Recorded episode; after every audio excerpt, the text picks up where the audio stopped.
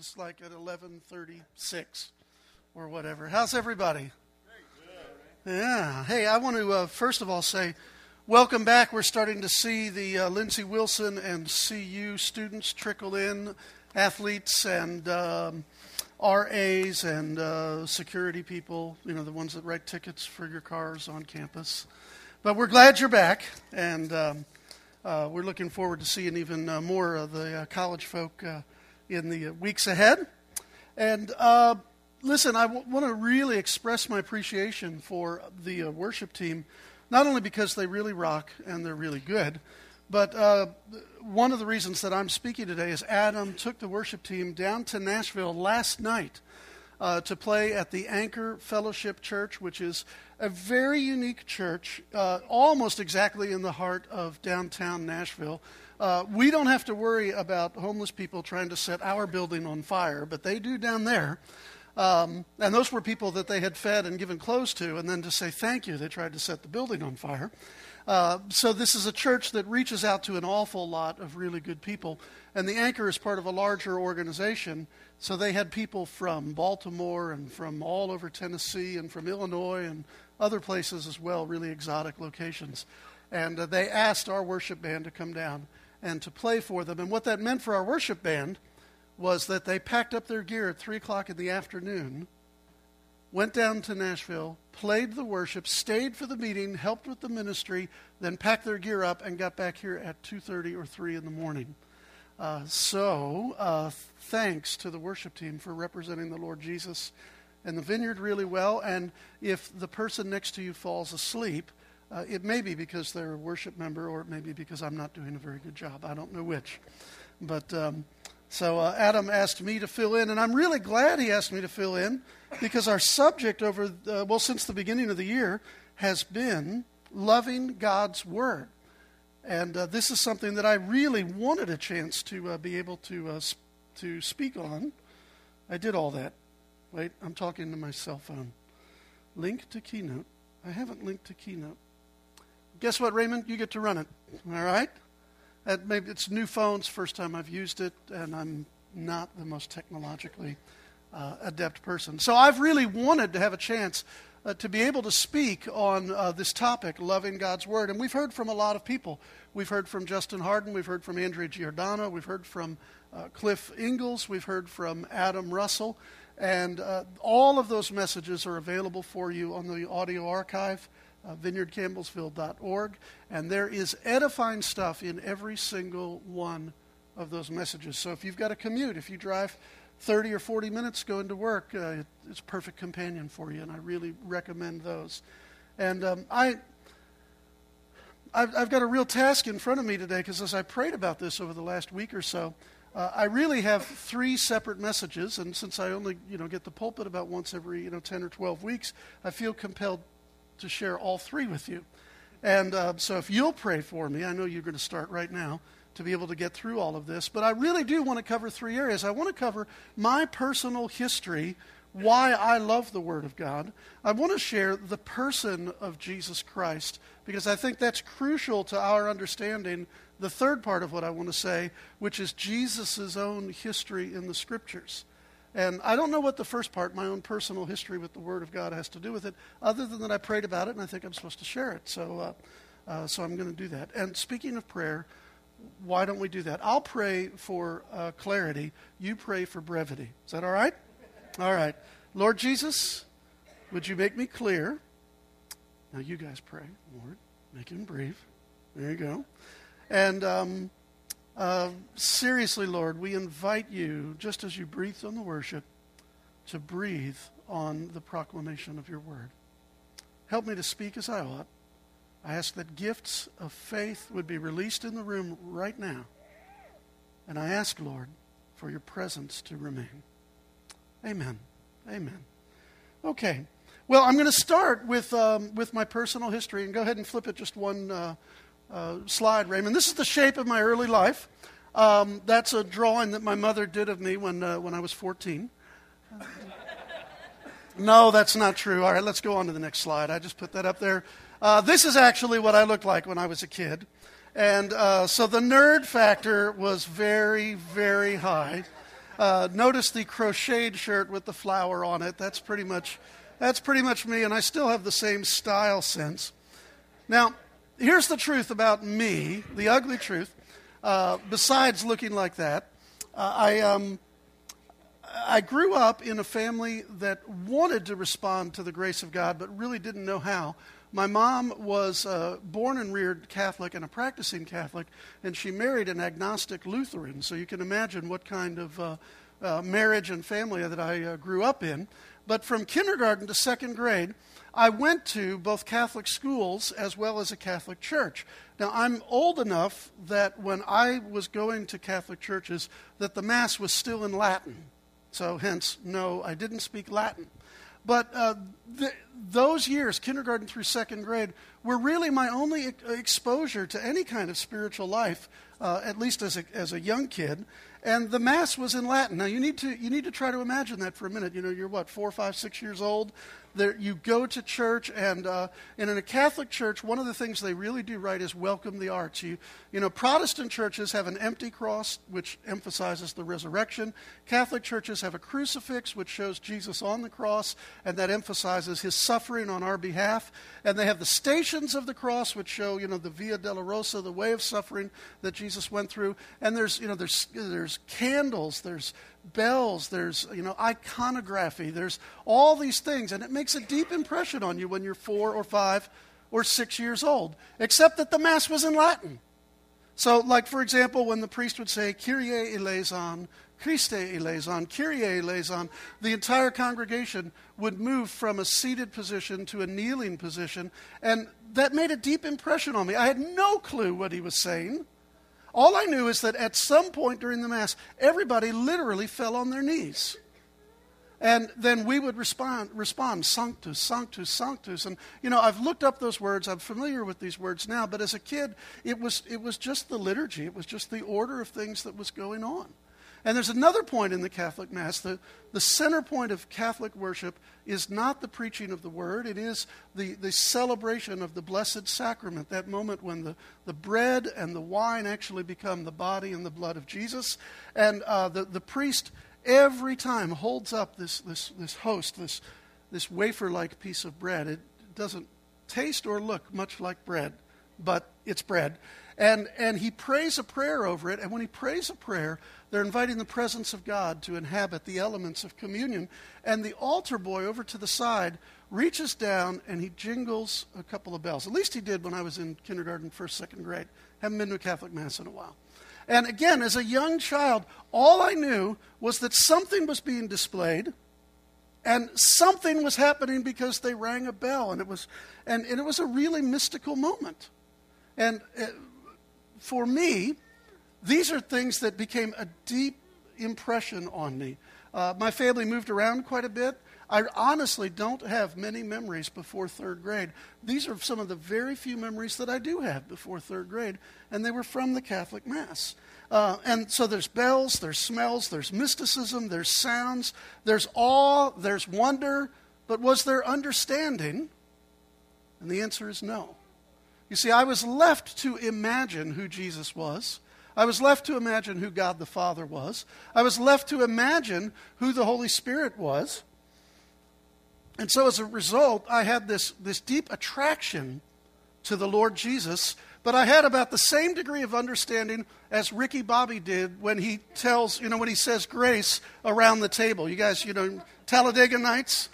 And, you know, he starts out with, Dear Lord, baby Jesus. And then his wife interrupts him in the grace and says, You know, you don't always have to pray to the baby Jesus. You know, he grew up and he was a man. And Ricky Bobby says, What? He says, I always imagine him as an eight pound, eight ounce baby. And since I earned the money in this family, I'm going to pray to the baby Jesus. And, you know, then his partner chimes in and says, I always imagine Jesus in a t shirt that looks like a tuxedo. And he says, So that means that he's formal, but he likes to party too, right? And then, you know, one of the children's you know, chimes in and says, I imagine Jesus as a ninja that can do, you know, flying scissor kicks. And I could have fit in right around that table. Uh, other than the fact my dad didn't drive NASCAR and I, my mom wasn't a smoking hot trophy wife. But I could have fit. I mean, it's all in the, you go to YouTube, it's all in the scene, okay?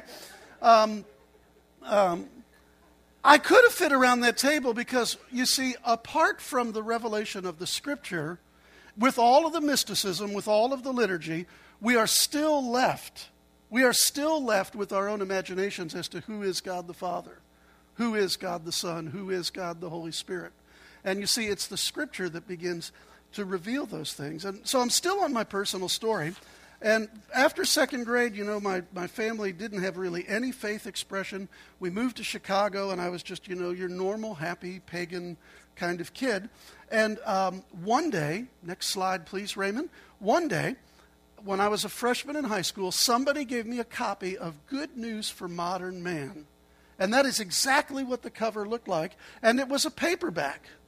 And it was a paperback book. Now, you know, if you're a boomer, you might even remember this book, right? This was my first introduction to the scriptures, and I was 13 years old. Now, we live in the Southeast.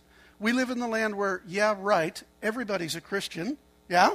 I mean, everybody's been to VBSs. You know, there are parents that send their kids to VBS all summer long. Doesn't matter what church it is, just from one to another, right? And so we grow up in a culture where the, where the Bible is uh, ubiquitous. But I grew up in a culture where the Bible just didn't exist. And somebody gave me this paperback book that was the New Testament, not in the King James English or, or, or in the Douay edition, you know, uh, that the Catholics used. It was in just plain language. And it was a radically subversive book as I began to read it. Now, you've got to imagine, by this time my parents are divorced. Uh, I'm a typical teenage kid who wants to keep almost all of his life secret from his parents. So if you've got little toddlers, just get ready for it. Um, and so I brought the book home, and I'm not exaggerating. I literally hid it underneath the mattress in my bedroom. And after everybody had gone to bed, I would take this book out and I would read it because I had never read anything like this, and I didn't want anybody else to know I had read anything like this. And so you don't have to go very far since it starts with Matthew. Who knew? It starts with Matthew, and by the time you get to the Sermon on the Mount, it, Jesus says, The person who says, You good for nothing, and curses his brother is in danger of the fires of hell. Well, I had an older brother. I had called him way worse than you good for nothing. I had certainly cursed him. And there I am alone in my bedroom, and I'm reading, Oh my God, I'm in danger of the fires of hell. I mean, you're just in Matthew 5, 6, and 7. You're just at the beginning of the book. This was, this was a subversive book that rocked my world.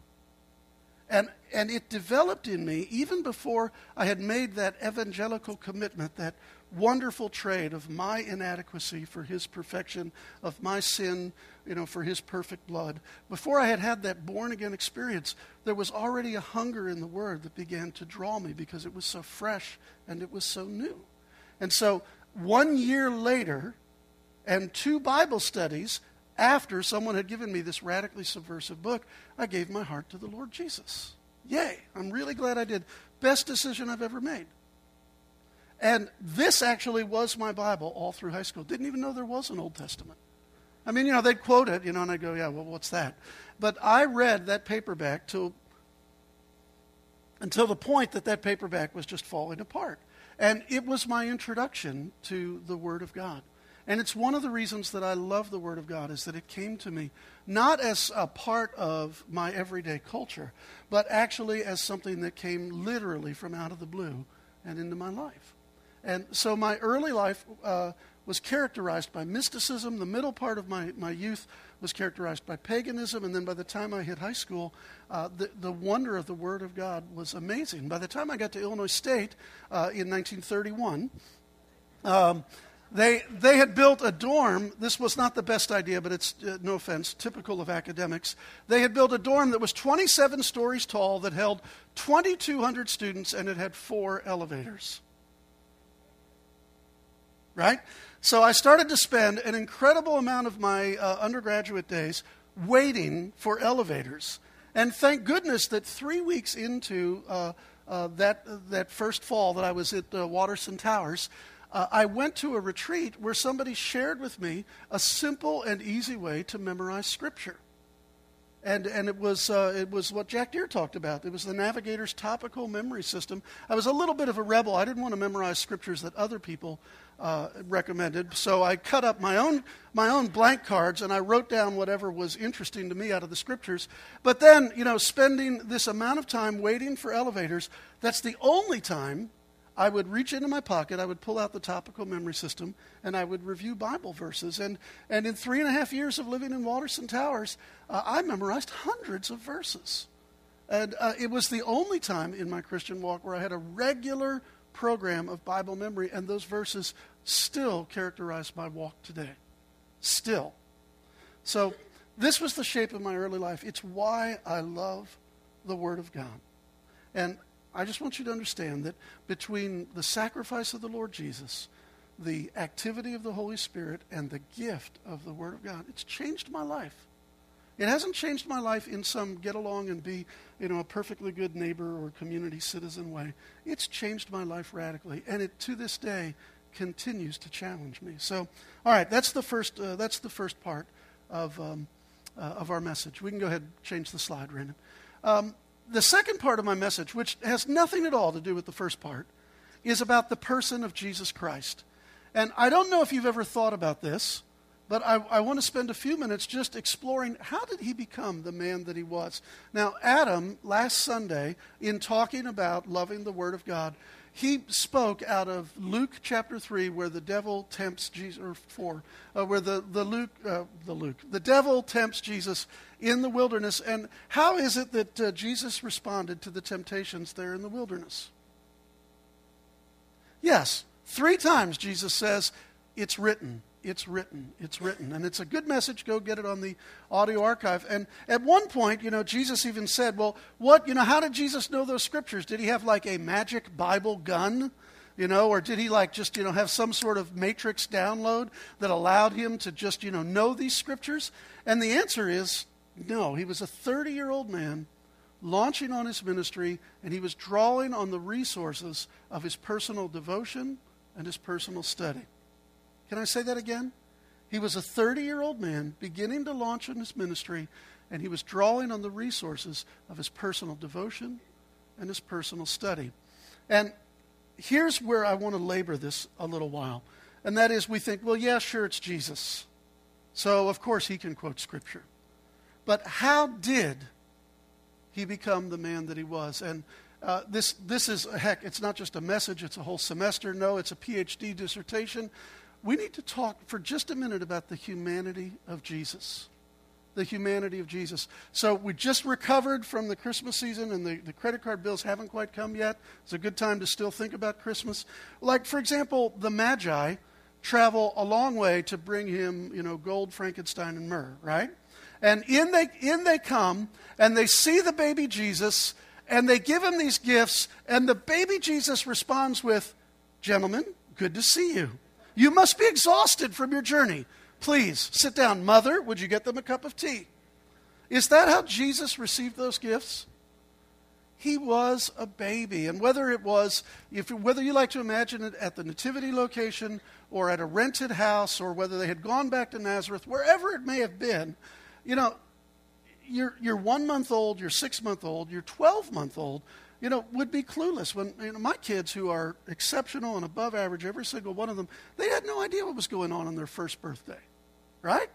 All they knew is that there was cake in front of them, and that was good. And that was all. Jesus started out life the way you and I start out life conception, gestation, through the birth canal, and the world rushed upon him. And what he did was, although he was 100% God, is he took all of the privileges of being God, omnipotence and omniscience and, and you know, omni whatever, and he put them into a trust and he lived life the way you and I lived life. And this is really, really important. You see, he didn't ace all of his tests. No, he learned to speak, he learned to read, he learned to write, and that means that he learned the scriptures not so differently than you or I would have learned the scriptures or do learn the scriptures. Not so differently at all. Now, there are a few differences of uh, both technology and era and culture, all right? You know, we've got a lot of distractions. Uh, we, are, uh, we are this ADD culture that has multimedia constantly bombarding us. And, you know, the capacity of people in the ancient world, whether they were listening to Homer or whether they were listening to Genesis, uh, uh no matter what, they had a capacity to attend and to hear and to remember that, that is a capacity that we might marvel at. But that's okay. He still appropriated the Scripture the same way that you or I would appropriate the Scripture. And the only difference between Jesus coming to the Scripture and you and I come into the Scripture is that he came to the Scripture without sin. The testimony of the Bible is that Jesus lived a perfect and sinless life. And he didn't do that because he was the boss's son. He was doing that as a model of what's possible for us. But it is significant that in learning the scripture and in growing up in a world that was drunk out of their minds on sin, he's the only sober person at the party. Now, just take a minute and digest that for, for just a second. Whether it's at age 8 or age 12 or age 16, at whatever age it was, Jesus is appropriating the scripture. He's listening, he's attending, he's thinking about the message of the Old Testament, and he's looking around in a world that is just drunk out of their minds on sin. And the only explanation I have is that, you know, he's like the only sober guy at the party where everybody else is wasted. Indeed, he probably heard scripture differently than we might have heard scripture. But having said that, he still came to it. And actually, that probably created in Jesus some real cognitive dissonance to have heard the scripture read and to see even the way devout people were living their lives. And it created so much cognitive dissonance that it began to raise questions in Jesus' mind. And so uh, we're going to look at the word today. If you brought a Bible, you can open, uh, I hope you did. You can open to Luke chapter 2. If you didn't bring a Bible, Raymond's going to flip the uh, slide. And we have two slides. I'm going to read them both, uh, first slide and the second slide, just all at once. This is the only look we get at Jesus' childhood. And in Luke chapter 2, starting long around verse 41, it says that every year Jesus' parents went to Jerusalem for the festival of the Passover. When he was 12 years old, they went up to the festival according to the custom. After the festival was over, while his parents were returning home, the boy Jesus stayed behind in Jerusalem, but they were unaware of it. Thinking he was in their company, they traveled on for a day. Then they began looking for him among their relatives and friends. When they did not find him, they went back to Jerusalem to look for him. After three days, they found him in the temple courts, sitting among the teachers, listening to them and asking them questions. Stop right there. Let's go back. My bad. And I told you we are going to do both, but I lied. Okay. 12 year old Jesus. Now, um, Kelly uh, Durham, is he here or is he in the children's? Kelly, uh, I was talking to Kelly before church today. How old's Kelly? He's 12. Oh, that's awesome. Uh, he just got a new guitar at Christmas time. And so I asked him how it was going. He said he really, really liked it. And I said, Well, listen, I know you're really good at guitar. I said, Here's what I think you should do. It's just my opinion, Kelly. About the second song during the worship set, because he said he'd brought his guitar today. About the second song in the worship set, you ought to grab your guitar and just jump up on stage and start jamming with the team. I said, Because you're really good. I mean, you're at least as good as Sam Crabtree. And, you know, love you, Sam. That's not a that's not a that's not a slam on Sam. That's how good Kelly is, okay? And and he looks at me and I'm like, you know, I'm one of the pastors here and you know, in his eyes you could see him do the math a little bit. He goes, "Probably not going to do that." And I said, "No, no, don't tell your dad. Don't tell your mom. Don't tell Pastor Adam. Just let it rip." I said, it will let everybody know how much you want to be on the worship team. And he responded, he said, and then they won't let me on the worship team if I do that.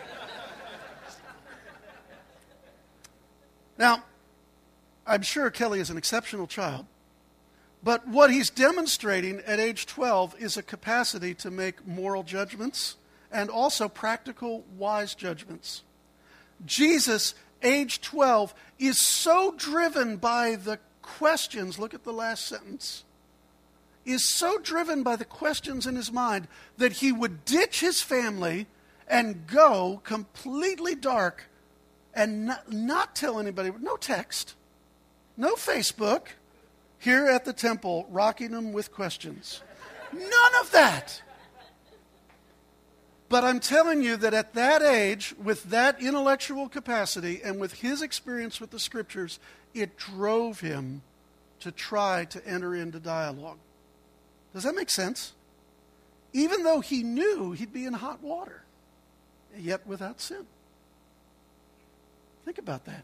He was willing to bust through whatever the cultural norms were because of the passion that was in him so deeply. That's amazing. But he was really, really hungry. And notice, if you would, again, this last sentence he's not teaching them. Uh, sometimes I'll ask this question when I'm talking with people and say, What was Jesus doing in the temple? People go, Oh, he was teaching. I go, No. The Lord of glory, the Savior of the world, was at the temple to listen and to ask questions. To listen and to ask questions. Now let's go to the next slide. Okay? And everyone who heard him was amazed at his understanding and his answers. And when his parents saw him, they were astonished and they said, Boy, are you in hot water? Why were you searching for me? He asked. Didn't you know I'd be in my father's house? They didn't understand. He went down to Nazareth with them and was obedient to them. But his mother treasured all these things in her heart. And last sentence again Jesus grew in wisdom and stature and in favor with God and man. Now, I know I just emphasized that he was listening and asking questions, and then the very next sentence says, Everyone who heard him was amazed at his understanding and his answers. He wasn't playing stump the band. He wasn't saying, Okay, scribes, riddle me this, and then he was trying to get after them. If you've, if you've raised kids, even at the age of two or three, or four or five, or eight or ten, have, have your children ever asked you a question that revealed how much was going on behind the scenes? Do you know what I'm talking about? And, you know, they ask the question, and you're thinking, OMG, you know, he or she is way further along on whatever this issue is. Please, not sex. You know, uh, they're way further along on these issues than I ever imagined, right? That's what I think they were amazed at. And I think that as they began to dialogue with, you know, he would ask the question, and, you know, a, a, a, Jewish method with a rabbi is to enter into dialogue. They entered into dialogue, and so he would ask the questions, they'd enter into dialogue. Again, I don't think that the 12 year old Jesus got a magical download of the entire Old Testament, and he was there to tell them how it was. I think that he was driven. He was driven. He was driven. Did I say he was driven? He was driven. And he was driven by hunger for what he had read in the scriptures, comparing it to his own experiences. That's what I imagine. Okay? And so, he's listening and he's asking questions. And then this last verse here at the bottom of the page, Luke 2:52 says that he wasn't finished. It says that he continued to grow in wisdom and in stature and in favor with God and man. I can't even begin to address growing in favor with God. It's just beyond my own capacity. But I, I really think it's important for us to realize that at age 12, he was driven by his experiences, but he wasn't finished growing. He wasn't finished asking. He wasn't finished learning. He wasn't finished. And he continued to grow. This is the only picture we get of Jesus between the birth narratives and when he launches his ministry and he's baptized. Notice that the only picture that we get of Jesus in his childhood has to do with his hunger for the scriptures. If you, if you only come away with one thing today, until I say it again, if you only come away with one thing today, it was the only picture we get of the young Jesus is that he's driven by his passion for the scriptures. Okay? That's Luke 2. In just a minute, we're going to just umbrella or arc or rainbow, whatever you want, across to uh, Luke 24. But before that, next slide, please, Raymond. Before that, since we're in Luke's gospel, let's just stay here because what we get in Luke's gospel is one example after another of Jesus' respect and use of the scriptures. Now, this is an amazing thing to me for this reason. In Luke's gospel, uh, I think even Adam has pointed this out more than once. Luke's gospel is characterized by the presence and the activity of the Holy Spirit. Luke's gospel, more than any other, highlights the activity of the Holy Spirit in the lives of Jesus' family members, in the life of Jesus, in the lives of the disciples. And it's one of the points that if you're you know, taking an intro survey type course to the New Testament, this is one of the things that you point out about Luke is far more than any other gospel is this activity of the Holy Spirit. Yet, in this gospel, these are just some examples, okay? Temptation in the desert, which we've already referred to. Jesus preaching at the synagogue in, in Nazareth, that's also Luke 4. Uh, Luke 5, Jesus is going to start, and he, and he, and he starts, uh, he's, he's in a conversation, and he starts the conversation with, Well, haven't you ever read what David did? And it's a really obscure passage about David when he's on the lam eating the uh, showbread in the temple. I mean, it's a pretty esoteric type of uh, uh, reference. Now, the truth is, just with those three, here's the deal Every single chapter of Luke's gospel will take you back to the scriptures and Jesus' use of the scriptures. I was a fool when I started the week. I was reading Luke's gospel and I had a little three by three uh, post-it note, and I thought, well, I'll just write down, you know, all not just the individual references, but the books to which Jesus is referring, either by quoting them or by implication. And I filled up the three by three card before I got to like, you know, Luke 11 every single chapter in a gospel that emphasizes the, the activity of the Holy Spirit, the scripture is, is woven into the fabric. Every single one. And so, what you get then in uh, Luke chapter uh, 10, I think it is, 10 or 9. No, sorry, number 8 is uh, he says, Well, this is the purpose of parables. And let's take a quick stop, if we can, at uh, Luke chapter 10, where uh, he talks about the Good Samaritan. It's just a brief stop here.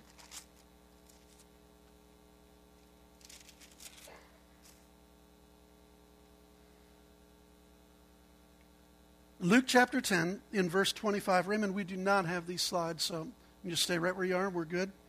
Luke chapter 10, um, verse 25. It says, On one occasion, an expert in the law, and by law, it, it doesn't mean our modern conception of an attorney. Uh, this is the, the word law would actually be like instruction for living it, it means the Torah, it means the first five books of the Bible, but it means more than just following the rules, it means the path of life. And this expert in the law says, Teacher, what must I do to inherit eternal life? And Jesus says, Well, what's written in the law? How do you read it? Again, Jesus engages this man on the basis of the Scripture. And the guy answers, Well, love the Lord your God with all your heart, with all your soul, with all your strength, and with all your mind, and love your neighbor as, as, as yourself. You have answered correctly, Jesus replied. Do this, and you will live. Jesus is referring to uh, passages uh, out of both Leviticus and Deuteronomy, or I mean, sorry, the, the teacher of the law is, and Jesus says, Hey, you got it right. Ding, ding, ding. Do this, and you will live.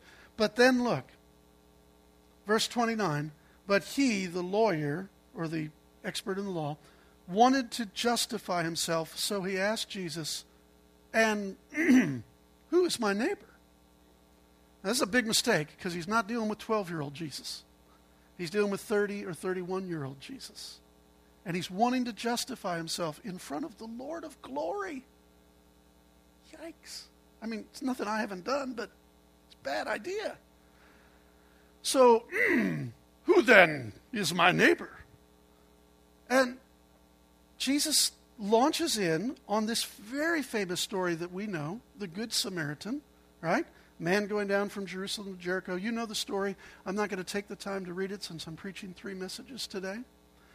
Let me just ask you, though do you think Jesus made up the story of the Good Samaritan on the spot, on the fly? Because I don't. I'm just going to give you my opinion here. I think that the story Jesus tells about the Good Samaritan is revealing to us the reflection, the meditation, and the imagination of Jesus as he had encountered the law, the Torah. I think that he's, he's actually referring uh, to uh, Leviticus chapter 19, where it says you should love your neighbor as yourself. Oh, nobody reads Leviticus anymore. It's all about laws and rules and regulations. In fact, just take Leviticus, everybody, open up your Bibles. Take Leviticus and rip it out. Because we're under grace, not law. Come on, throw them in the air. no takers. See, the Old Testament is the Bible Jesus read. The Old Testament, if you can receive this, is where Jesus got his picture of God the Father. The Old Testament revealed to Jesus the grace and mercy of God. And I think that when this lawyer wanting to justify himself uh, with the kind of questions of, well, how many steps are you allowed to walk before you're working on the Sabbath? What does it actually mean to kindle a fire on the Sabbath? You know, uh, even to today, you know, the Orthodox Jews won't use an elevator because the electric elevator might make a spark and that kindles the fire on the Sabbath. You know, they're breaking the law down into these arcane, remarkably uh, precise distinctions. And I think that Jesus probably said this. You know, it's interesting that you'd ask me about who is my neighbor because I've thought about that. That just didn't make it into the scriptures. But I think that's where he was coming from. I imagine, just like Ricky Bobby, I imagine grown up Jesus reading Leviticus 19, where it says you should love your neighbor as yourself. And, by the, and that's in the middle of the chapter. By the time you get to the end of chapter 19, it talks about having love and regard for the alien and the stranger among you. It's all in the same chapter. And I think Jesus began to meditate and reflect on the scripture and using a sanctified imagination, which is available to me or you just as well, he began to come up with life situations. So I don't think that Jesus answered this guy on the fly. I think that this incredible gift that has been given to Western civilization for the last two millennia, this incredible gift was the result of Jesus meditating on the scriptures. Now, did that mean that he added to the scripture? I don't think so. I mean, you know, in a sense he did because it made it into Luke's, you know, version of the gospel. But I think that we can meditate and apply our imagination to the scripture, and we shouldn't be afraid of that. We should think through what God has for us. That's what I think. So uh, let's just keep going on this little list here, real quick, because I have no idea what time it is, and the Bears play at 1. Um, oh, no sign's going to be given except the sign of Jonah. Well, everybody knows Jonah is just a children's story, right? Except the Lord of Glory read a a children's story. What? You just like that? Okay. The Lord of Glory read a children's story. And you know what? I don't think Jesus got into the trap of, do you think it's really possible for a giant sea creature to swallow a man and he would survive for three days? And then somebody else goes, Well, it happened to one whaling fisherman in the 19th century. You can read about it in Ripley's Believe It or Not. And then everybody begins to argue over whether or not this happened. Jesus read it and said, There's death, there's resurrection, there are second chances, even for the rebellious among us, and we too can be included in the work of God, even if we've chosen to run the other way. You could fight about the big fish, or you can have the revelation that's there in the scriptures for you. And Jesus gave it to us. And I think, again, he was just, he was helping us. Bosom of Abraham's in uh, Luke chapter 16. Love it, besides the fact that it's this old Negro spiritual that I always, you know, giggle at whenever we, you know, sing it. But, you know, you know, there's an amazing line in that particular story where Jesus said, if they don't listen to Moses and the prophets, they won't listen to me. Would you like to be able to hear the voice of Jesus Christ more clearly in your life? Jesus said, if they don't attend to Moses and the prophets, they won't hear my message. It's things that Jesus say, like way out there, you can't accept them. Go back to Moses, go back to the prophets. It actually could prepare you to hear the voice of Jesus. And then the last one, this, this uh, triumphal entry into Jerusalem, where Jesus rides on a donkey. You know, there are times where Jesus just rigged the game because he wanted to make a statement. He knew the Old Testament prophecy about your Messiah will come to you humble, riding on a colt. And so what did he do? He told his guys, go get a colt. You know, it's a fulfillment of prophecy, but you know, he ain't no dummy. He said, go get me a colt. We got to do it. Yeah, that's, that's, we've got to do it. which, by the way, is the same reason he gave to John the Baptist about baptizing. Let's do it. Let's fulfill all righteousness. Just in a complete aside, switching out of Gospels, Matthew, or Gospels, Matthew, out of Luke's Gospel, you know, in, in Matthew, in the Sermon on the Mount, Jesus said, Don't think that I've come to abolish the law and the prophets. Not a single stroke, not the slightest dot on the I will pass away. I've come not to abolish the law, but to fulfill it. That's another message for another time. But Jesus respected all of the Word of God. All right? Okay, so Luke's gospel here is absolutely replete with references to the Bible that Jesus read. Let's look now in chapter 24, and Raymond, we will be switching slides here. Let's go to uh, Luke chapter 24 uh, at the end of Luke's gospel. So we started in Luke 2, where you've got the boy Jesus driven by his passion for the scriptures. And now you've got Luke 24, you've got the resurrected Jesus. And uh, this is a little bit long, but I, I really want to engage it if you'll let me. Do I have your permission? The Bears are going to win. Don't worry. Now, that same day, two of them, this is after Jesus is resurrected, we're going to a village called Emmaus, which is about seven miles from Jerusalem. They're talking to each other about everything that had happened. And as they talked and discussed these things with each other, Jesus, the resurrected Jesus, came up and walked along with them, but they were kept from recognizing him because Jesus is sneaky. And he asked them, baiting them, What were you guys discussing together as you walked along? And I love this little detail. They stood still. They literally stopped in their tracks, like, Who are you, from Mars? Their faces downcast, and one of them, named Cleopas, said, Are you the only one visiting Jerusalem who doesn't know the things that happen there these days? Jesus baiting them even more goes, Huh? What things? It all happened to him. And he's going? About Jesus of Nazareth, they replied. He was a prophet, powerful in word and deed. Notice what they emphasized before God and all the people. And the chief priests and rulers handed him over to be sentenced to death, and they crucified him. We had hoped that he was going to be the one to redeem Israel. What's more, it's the third day since all this took place. In addition, this is amazing, but some women said they went to the tomb early this morning, didn't find his body, but it was a woman. We don't believe her testimony. And they came and told us that they had seen a vision of angels who said he was alive. And then some of our companions went to the tomb and found it just as the woman had said, but they did not see Jesus.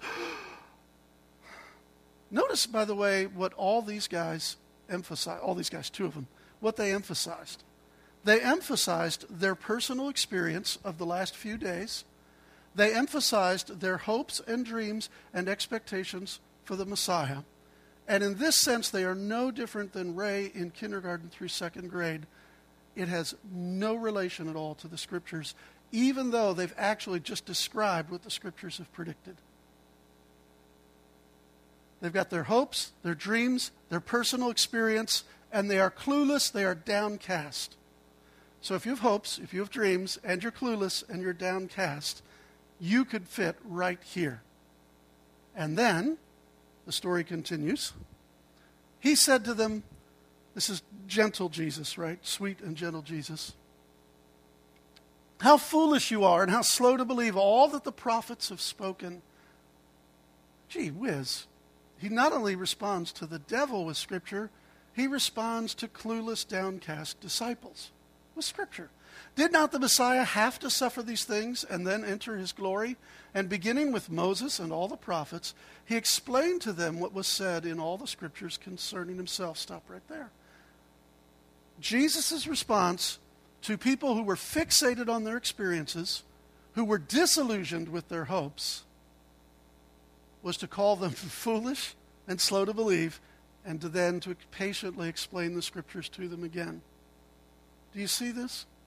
The same Jesus who was driven as a 12 year old at the beginning of Luke's gospel, if you want to draw this arc over all of Luke's gospel, who's lived his life both uh, expressing the scriptures, interpreting the scriptures, imagining the scriptures, expounding the scriptures, he could have just said, Look, it's me, super Jesus, you know, Shekinah glow, here he comes.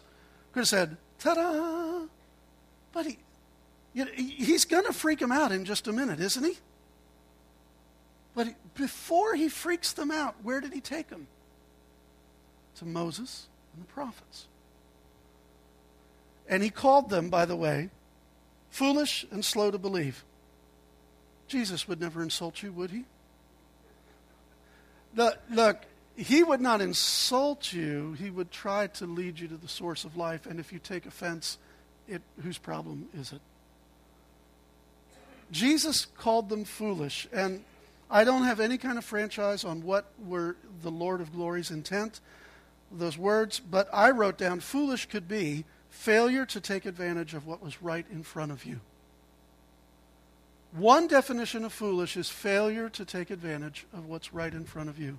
Life doesn't make sense. You're disillusioned. Things aren't working out. You're really bummed. You might be foolish if you're failing to take advantage of what is right in front of you. In part, could be the Holy Scriptures of God. And slow to believe all that the prophets have said. Slow to believe. You see, there's a connection between the Scriptures and faith.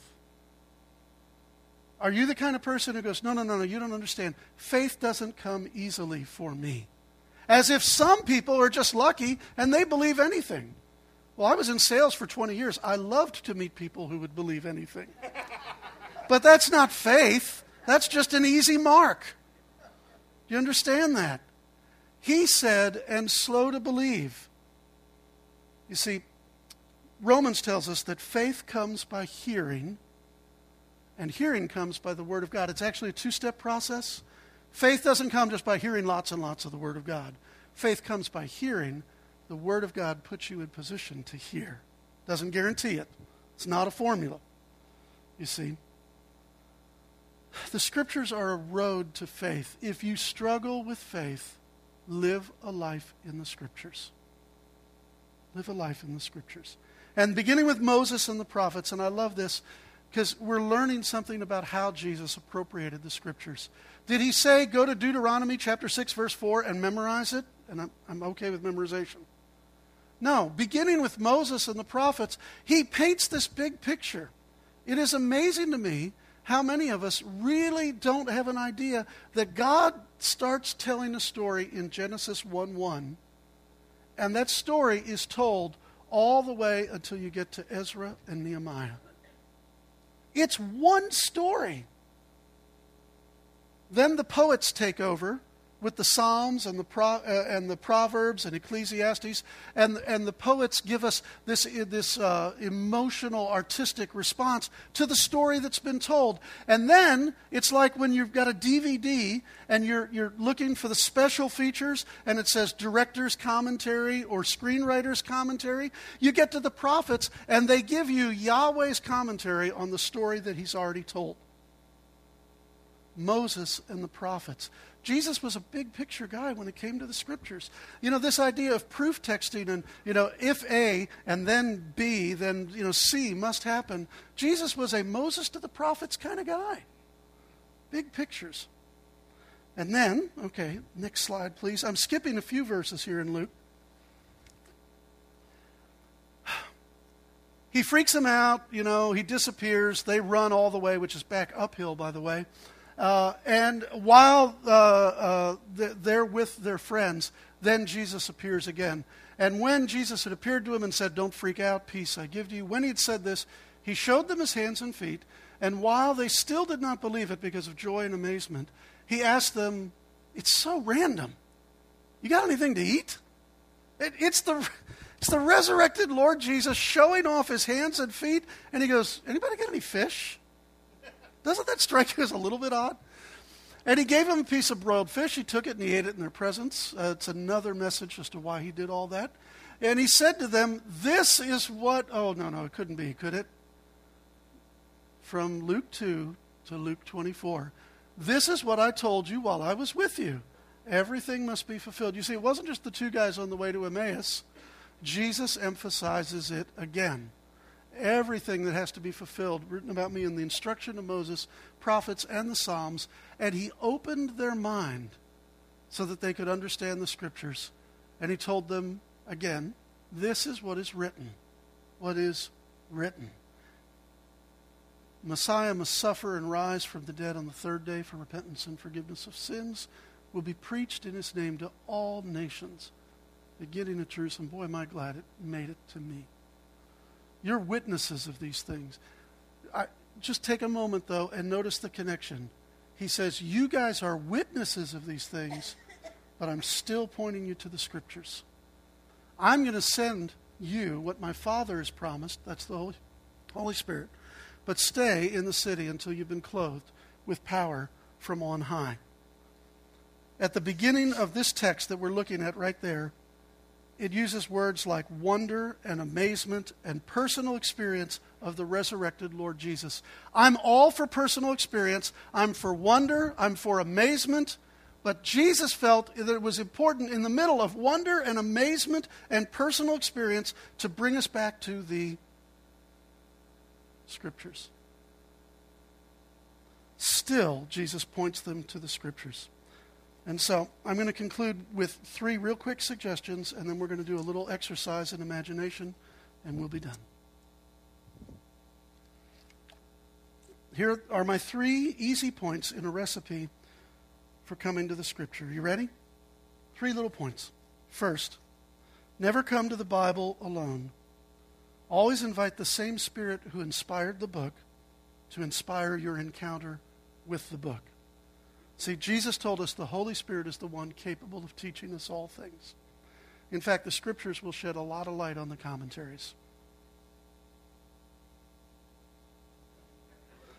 Bada bing. These are the jokes. The rest of you will get it later when you hear it on the audio archive. Never come to the Bible alone. Number two, never settle for head knowledge apart from personal experience.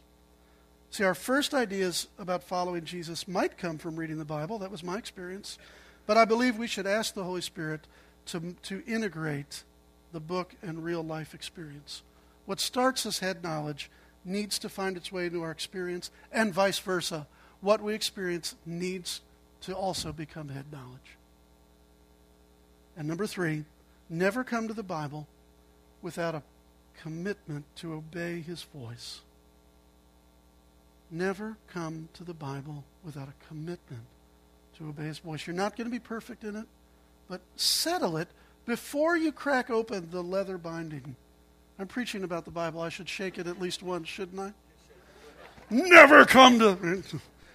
Never crack open the, the leather binding without a commitment to obey his voice. James, the brother of Jesus, tells us this, right? If we train ourselves to be the kind of people who only hear the word but never do the word, we're setting ourselves up for deception. So the third thing is never come to the Bible without a commitment to obey his voice. You see, a lifestyle of merely hearing God's word without doing it, we will become deceived. God doesn't speak FYI, he speaks FYO, for your obedience.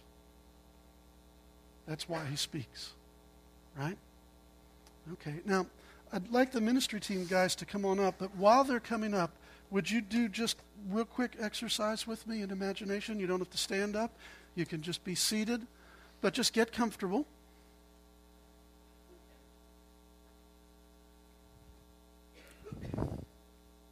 These two guys that were on the road to Emmaus, they suffered disappointment like big time during three particular days.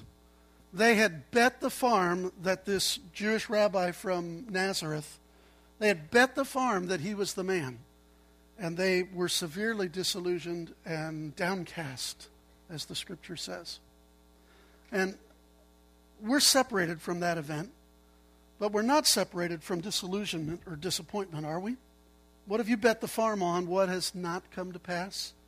What have you bet the farm on that, you know, hasn't been what you've wanted it to be? What have you bet the farm on? Okay? I want you to imagine that you're driving along, because we don't all have to wear sandals and togas, or they didn't wear togas, whatever it was. But you're driving along and you pick up this hitchhiker, and you start to just find yourself just spilling your guts. You know, I wanted my wanted my kid to follow the Lord. I I wanted I didn't want to have cancer. I you know fill in the blank and you're spilling your guts to Jesus, except you don't know it's Him. All right, so let's just take a minute and do that. Put yourself there. Do it with me. It's your car. You thought you were just being nice to a stranger. And you find yourself sharing your disappointment.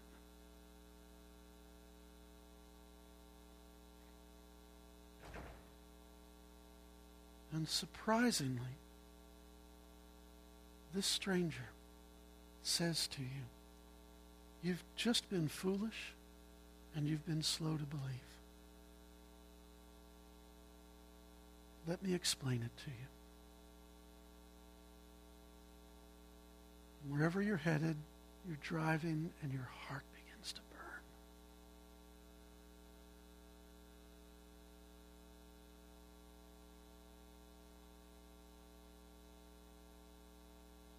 if it's okay for Jesus to imagine a guy going from Jerusalem to Jericho, and he ends up telling a story, it's okay for you to imagine Jesus coming alongside of you. And right now, the Holy Spirit is speaking to some of you. And he's talking to you about your foolishness, not because he wants to insult you, but because we failed to take advantage of what's in front of us. And he's showing you the path for faith.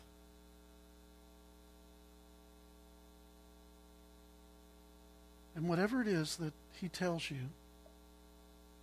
whatever it is he tells you, just remember it because it can be your meditation for the coming week. Now, Lord Jesus, would you confirm, would you confirm your word to our hearts? Help us to remember the moment and to walk with you during the week. Amen. We're going to let our ministry team just share whatever the Lord has said.